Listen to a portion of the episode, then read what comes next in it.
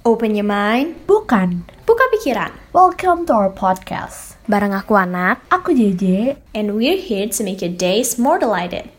Enjoy.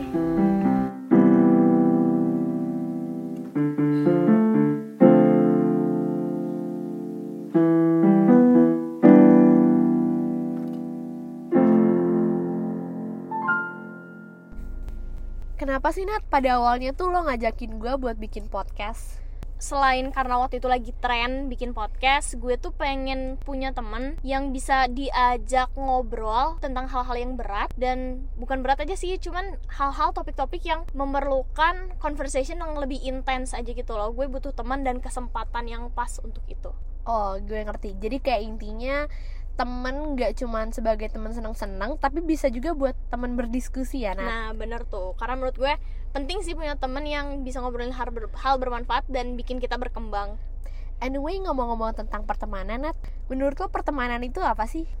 Menurut gue pertemanan itu sesimpel kita punya hubungan sama orang lain, dimana kita sering interaksi dan juga kita saling membutuhkan, yaitu pertemanan. Tapi menurut gue ada nih suatu hal yang ahead of pertemanan, yaitu persahabatan. Dimana kalau persahabatan tuh hubungan sama orang lain yang kita tuh udah saling ngerti, terus kita saling percaya, dan juga nggak butuh ada bagi kita 24/7, tapi setiap kita ketemu lagi tuh nggak canggung dan tetap saling mengerti gitu loh. Gue setuju sih Nat, so far kayak persahabatan tuh nggak harus selalu dikaitkan dengan 24/7 bareng lo, tetapi bisa jadi tempat lo untuk pulang. Bener, ketika lo punya masalah, ketika lo lagi sedih, jenuh, atau lo lagi seneng, lo tahu harus kemana gitu.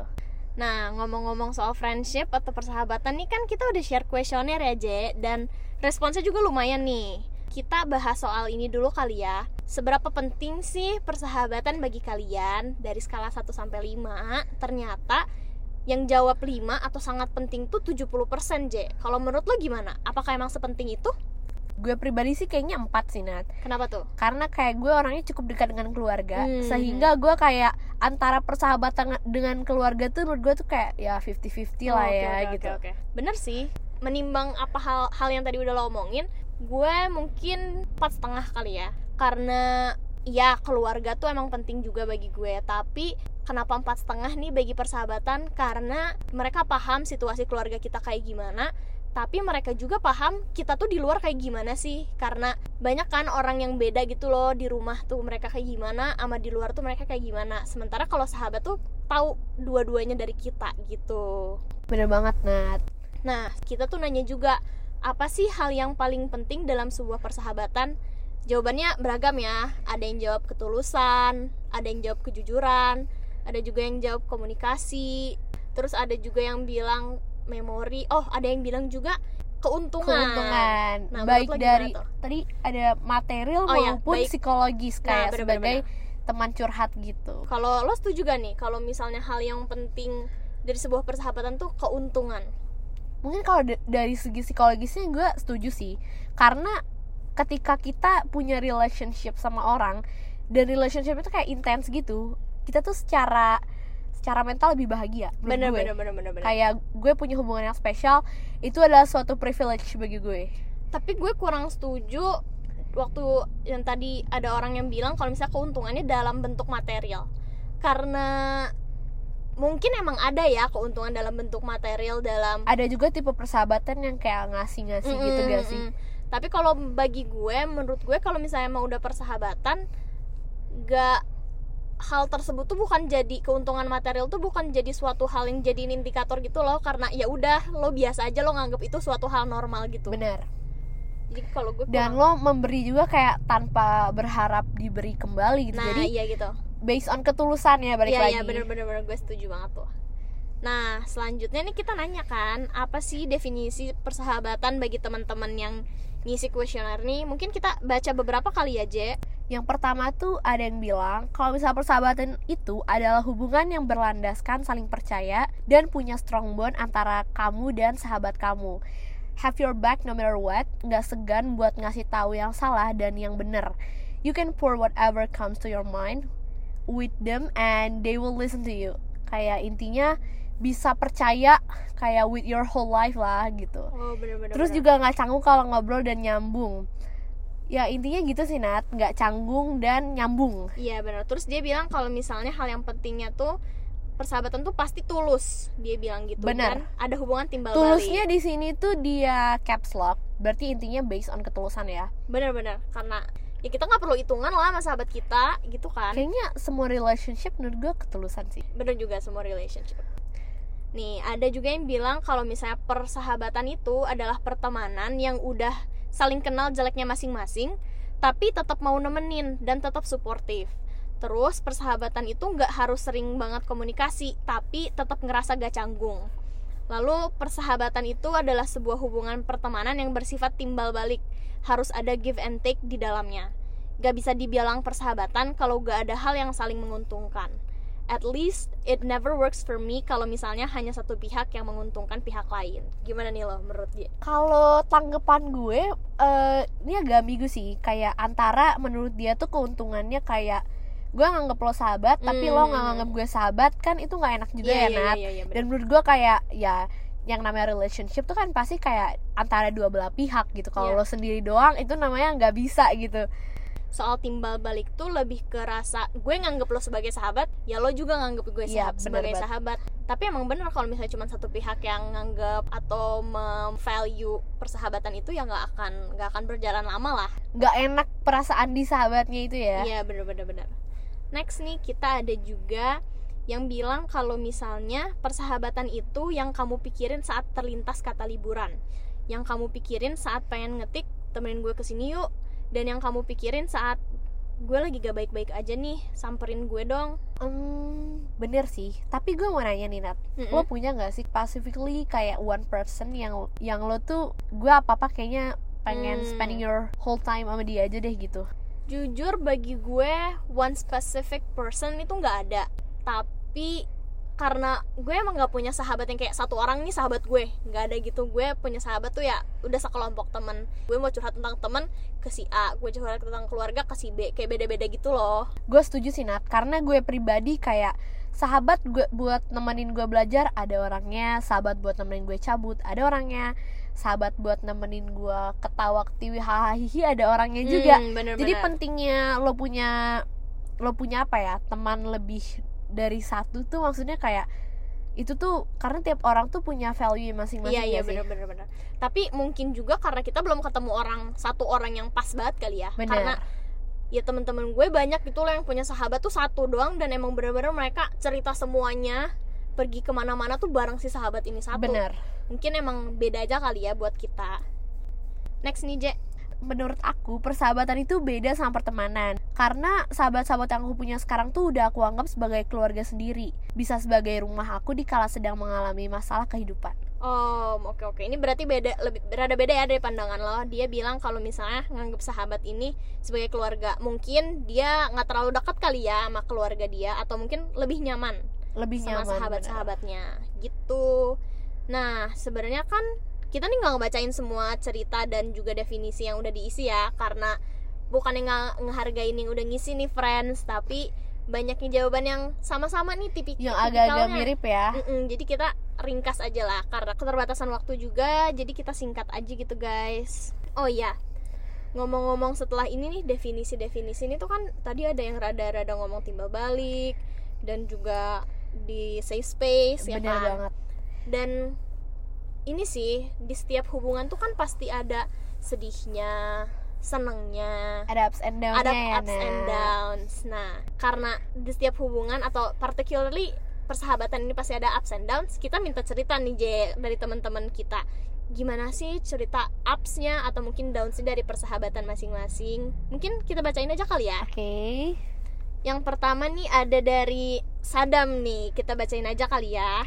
Jelas lah ya, every most memorable itu di SMA, terutama sama garangan. Mau itu exhilarating atau heartbreaking, tapi paling memorable tuh waktu pendidikan dasar terakhir.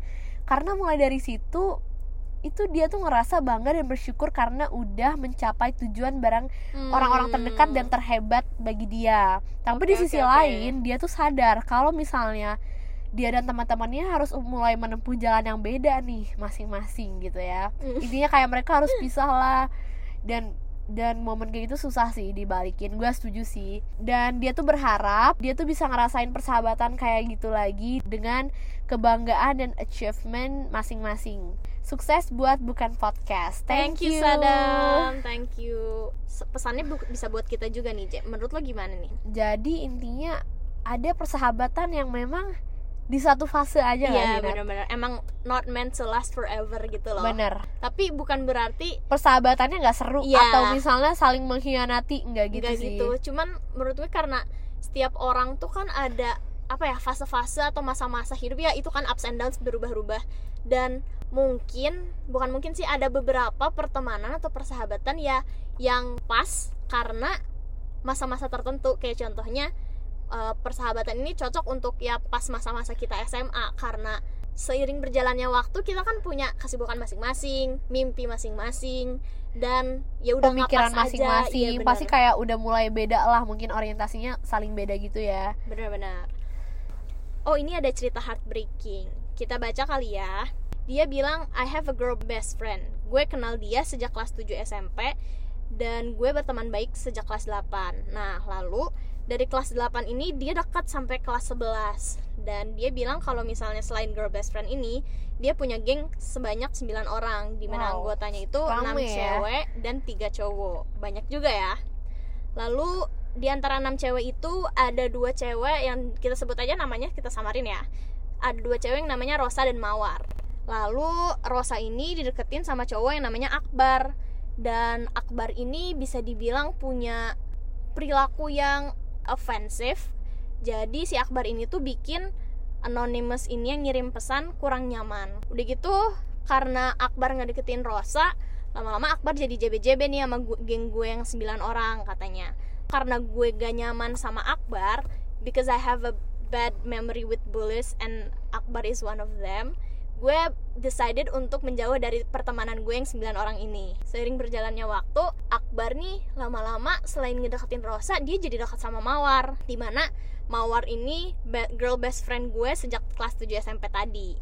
Nah, setelah Akbar jadi dekat sama Mawar, dia tuh sering curhat gitu soal hubungan dia sama Rosa. Dia sering datang ke rumahnya Mawar, ceritalah soal keluh kesah dia lagi PDKT, lalu keluh kesah dia soal ya pokoknya cerita-cerita curhat aja deh. Karena mungkin Anonymous ini udah ngejauh dari geng yang 9 orang ini, Akbar tuh nanya-nanya soal Anon ini ke Mawar. Lalu Mawar bilang, sebenarnya gue gak terlalu ngerasa deket juga sih sekarang sama Anon. Karena Akbar dan Mawar ini lama-lama kan ceritalah ya soal conversation mereka sama teman-teman yang lain, nyampe lah ceritanya ini ke si Anon. Lalu Anon ngerasa kayak, kok lo malah cerita ke Akbar sih? Padahal kan lo lebih kenal lama sama gue, kata dia gitu kan. Maksudnya gak ngomong juga sih, cuman kayak perasaannya. Gue pedih banget sih kalau jadi yang Anon ini, karena kayak bisa dibilang kayak itu sahabat lama dia kan. Iya benar. Terus kan iya ngerasa mungkin rada terkhianati aja kali ya. Kan lo kenal gue lebih lama daripada Akbar, kenapa lo berkeluh kesahnya malah ke Akbar, kenapa gak ngomong langsung ke gue aja.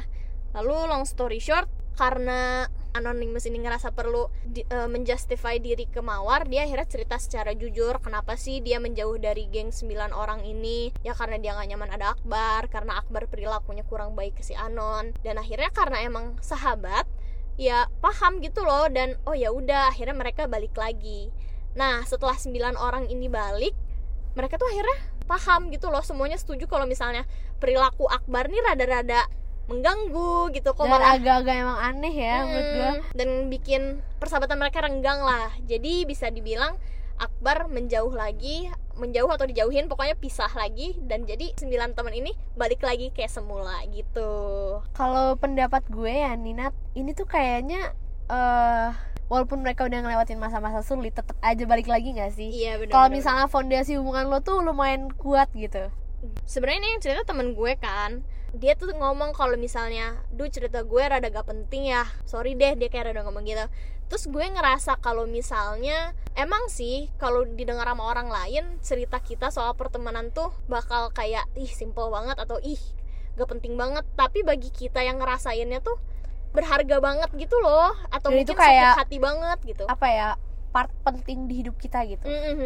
Dan karena jadi gue ngerasanya ya gak ada cerita persahabatan yang simple atau yang gak penting, karena itu menyangkut perasaan gitu loh, jadi gak ada yang bakal paham juga gitu. Dan itu tuh yang gak semua orang bisa relate dan paham, tapi pasti tiap cerita tuh penting bagi orangnya masing-masing. Iya benar-benar, karena menyangkut perasaan dan momen itu tersendiri. Bener. Ya kan Je.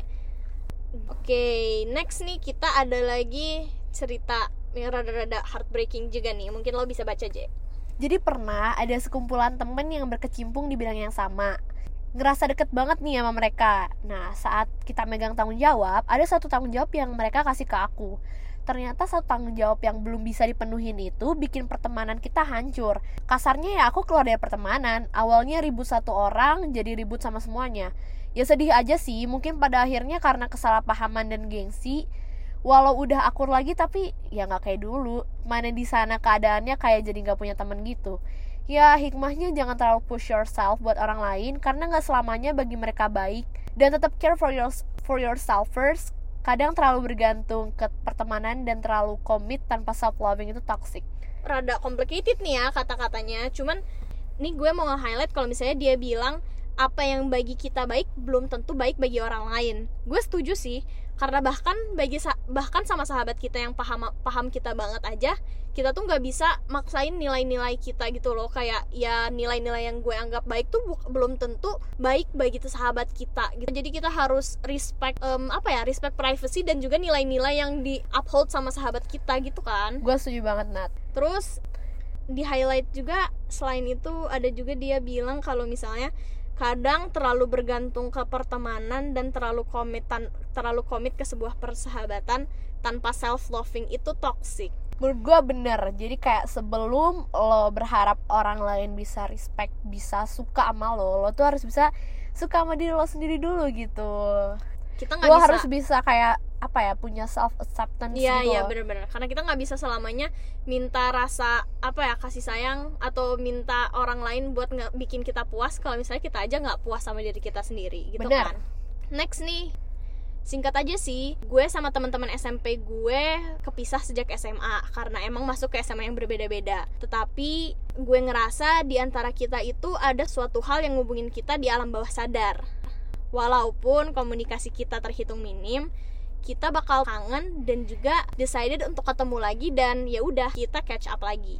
Itu kayak yang lo mention di awal nggak sih Nat, yang soal persahabatan tuh nggak harus 24/7 nih teman-teman, tapi yang penting kayak feelingnya gitu nggak sih? Ya itu, karena yang tadi lo bilang juga kalau misalnya udah punya strong foundation soal persahabatan pasti balik lagi, dan walaupun udah gak komunikasi dalam waktu lama, ya udah pas datang lagi nggak canggung dan jadi malah wah seneng banget gue ketemu kalian lagi gitu. Next nih ya, dulu punya geng pertemanan yang 24/7 banget nih, dan gue dulu ngeprioritasin banget pertemanan kita. Tapi ternyata teman-teman gue yang lain tuh gak nganggap gue worth it, dan gue itu di-kick begitu saja. Wow. Emang salah di gue juga sih, tapi kan nobody's perfect gitu loh. Bener.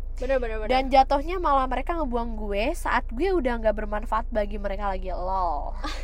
Habis manis sepa dibuang anjir. Bener. Jadi ini intinya menurut gue ya, ini keputusan lo tepat untuk keluar dari circle tersebut, karena kayak you deserve circle yang lebih bisa menerima lo apa adanya dan lebih bikin lo berkembang. Ketika lo salah, mereka tuh harusnya ngasih tahu lo, bukan kayak nge-kick lo dari pertemanan mereka. Ngasih tahu dan kayak berharap lo balik dan keep on track gitu ya Nat. Di sebuah masalah tuh nggak selalu, pasti nggak cuman satu sisi doang yang salah, pasti kedua sisi itu salah kan. Benar. Dan kalau emang dia sahabat atau dia atau mereka itu emang bener sahabat lo, pasti mereka menerima dan juga ya balik lagi jadi sahabat atau balik lagi perhubungannya. Jadi kalau misalnya mereka bikin lo ngerasa lo itu nggak worth it atau bahkan mereka ngekick lo, ya udah lo anggapnya ya udah gue yang ninggalin lo, bukan lo yang ngekick gue gitu. Nah gitulah ya, manifesting aja lah. Iya benar-benar. Next nih ada lagi, dia bilang kalau misalnya dia untuk bersahabat sama orang lain itu harus banget perlu musuhan sekali, dan musuhannya itu minimal berbulan-bulan sampai maksimal setahun. Abis itu damai, balikan lagi dan melupakan hal tolol yang pernah dilakuin. Bener sih nih kayak yang kita di kita udah bilang ya. Menurut gue ya, ketika lo udah pernah musuhan sama sahabat lo, dan lo balik lagi, itu kayak lo tuh sahabatannya udah another apa ya, one step ahead gitu. Iya, karena belajar dari kesalahan. Bener, kan? karena lo udah mengevaluasi diri, lo lebih respect each other. Gue setuju. Terakhir nih. Oke, kita baca ya. Bahagia banget ketika sahabat-sahabat lama gue berjuang masuk PTN dan alhamdulillah semuanya kecapai. Tapi ada juga momen yang bikin sebel, yaitu ketika di SMA gue berasa punya circle kecil dan gue bener-bener nganggep mereka sebagai sahabat. Tapi ternyata ada beberapa orang dalam circle itu yang gak pantas sama sekali untuk dianggap sahabat, karena mulutnya yang gosip dan toksik banget ngata-ngatain orang lain, padahal orang-orang itu tuh bener-bener gak pernah buat salah sama mereka. Bahkan sahabat satu circle pun kena imbas mulut mereka yang toksik itu. Lalu dia bilang kalau misalnya tips untuk melewati pertemanan yang seperti itu adalah stay cool dan pura-pura gak tahu. Itu adalah jalan paling tempuh untuk tetap terlihat oke-oke aja dan juga harus belajar bodo amat gitu Jay katanya. Kalau gue sih ngelihat tipe temen gue dulu sih. Kalau misalnya mereka tipe yang bisa gue bawa untuk berubah bareng-bareng, gue bakal milih untuk buat ngajak mereka berubah. Tapi kalau misalnya mereka emang tipe yang kayak keras kepala gitu, gue kayak bakal kayak dia gitu sih, kayak ngambil langkah bodo amat aja. Bener. Karena capek, Nat. Lo kayak struggle sendiri gitu loh. Dan bakal lo yang dihujat gitu kan, kayak apa sih lo so bener banget, so suci banget. Tapi kalau menurut gue, kalau emang bener emang ini sebuah persahabatan yang dua arah, yang dua sisi menganggap ini tuh sebuah persahabatan, pasti bakal ada suatu fase di mana mereka nih yang mulutnya toksik dan gosip banget tuh bakal sadar dan mau ngedengerin omongan orang ini. Jadi mungkin tunggu ini kali ya, waktu yang tepat kali ya, karena semua orang pasti ada lah fase-fase yang bikin mereka oh ya udah deh gue mau berubah jadi lebih baik kayak gitu. Bener banget nih. Dan sebelum kita mengakhiri nih, gue ada satu pertanyaan lagi buat Anat. Apa tuh? Menurut lo tuh penting gak sih, Nat, adanya privacy buat kayak tetap ngejaga privacy di antara lo dan sahabat lo gitu? Jadi kayak lo tuh masih punya boundaries gitu loh. Iya, interesting. Sebenarnya sebelum gue jawab, gue mau kayak disclaimer dulu ya. Banyak sih gue perhatiin orang-orang yang sahabatan tuh menganggap persahabatan itu berarti ya udah kita bisa bebas banget sama nih orang, terserah kita mau apa pasti dia bakal nerima kita. Bener. Padahal kalau menurut gue gak kayak gitu juga, karena setiap orang pasti punya batas-batas privasinya masing-masing yang emang sama sekali nggak mereka sebar ke siapapun. Dan bener tadi tuh ada landasan itu kan, kayak kepercayaan, terus saling menghormati gitu-gitu. Itu perlu dijaga sih menurut gue kalau lu pengen persahabatan lu langgeng gitu. Iya bener-bener. Sesimpel kayak misalnya gue punya masalah, terus gue nggak mau cerita sama lo. Terus karena ya lo respect privasi gue, ya udah lo nunggu gue buat cerita duluan lo gitu. Lo nggak akan kayak lo kenapa sih nggak cerita sama gue gitu? Iya. Karena itu balik lagi karena tulus dan saling menghormati, jadi ya udah deh gue tunggu si Anat cerita saat dia siap gitu loh. Bener. Sama menurut gue gini sih, kayak lo sebagai sahabat, menurut lo cocok gak kayak buka handphone, ngeliat-liat chat lain, pokoknya kayak ngulik-ngulik HP lo gitu? Oke. Enggak sih gue. Soalnya gue tipe orang yang sebenarnya gue santai aja. Kalau misalnya lo mau baca chat gue ya silahkan. Tapi risih banget gak sih? Kalau misalnya dia ngelakuin tanpa gue yang ngasih tuh gue ngerasa kayak ya apaan sih lo, kayak bukan hak lo. Bener banget. Karena ya balik lagi harus gue duluan yang ngasih, ya baru lo terima, bukan yang lo nyari tahu sendiri gitu. Iya, kayak lo buka-buka galeri, menurut gue itu lumayan. Misalnya buka galerinya bukan karena lo mau ngecek foto lo gitu ya, tapi kayak lo emang iseng aja buka-buka, itu agak ngerisihin sih. Even lo sahabat gue gitu. Terus ini sih dulu, gak tau ya kalau lo gimana, cuman dulu zaman gue mungkin SMP kali ya, ada masa-masanya tuh beberapa orang suka buka HP orang lain. Bener. Terus ini ngetik nama kita. Misalnya gue buka HP HP lo, terus gue ngetik kata Anat, terus gue cari chat-chat lo yang ngomongin dia gue. Dia kayak nyari pengkhianatan gitu, bener, penyakit. Bener. Tapi menurut gue itu enggak sopan nih, teman-teman. Yeah. Jadi bisa dijadiin pelajaran ya. Selain enggak sopan, juga buat apa juga gitu loh, nyakitin diri lo sendiri. Dan bukan hak lo gitu loh. Iya, bener. Handphone orang, dan lo apalagi parahnya lo enggak izin gitu ya. Iya, bener. Dan gue ngerasa kalau setiap orang tuh pasti ada sisi buruknya. Jadi mau sedekat apapun lo, pasti ada masanya sahabat lo tuh ngomongin lo ke orang lain. Bener. Berkeluh kesah gitu loh. Dan intinya nih Anat, kita mau summarize semua obrolan kita, bahwa relationship tuh pasti ada ups and down-nya. Terus kayak kita harus tetap kayak ngejaga privacy, harus tetap ada boundaries-nya, harus kita jaga. Terus dari lo gimana nih?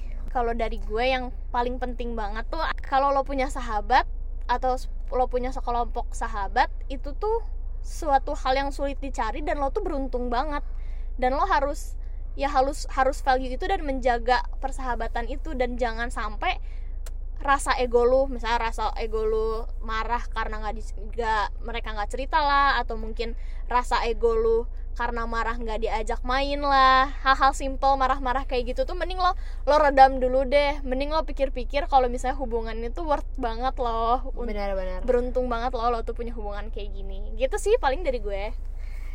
Jadi mungkin sekian buat episode kali ini ya. Iya, semoga kalian suka sama sesi kita caper ini, dan cari perspektif. Dan kita mau makasih juga buat teman-teman yang udah ngisi form dan ngebantuin kita buat ngasih cerita-cerita yang menarik banget. Yap, that's right.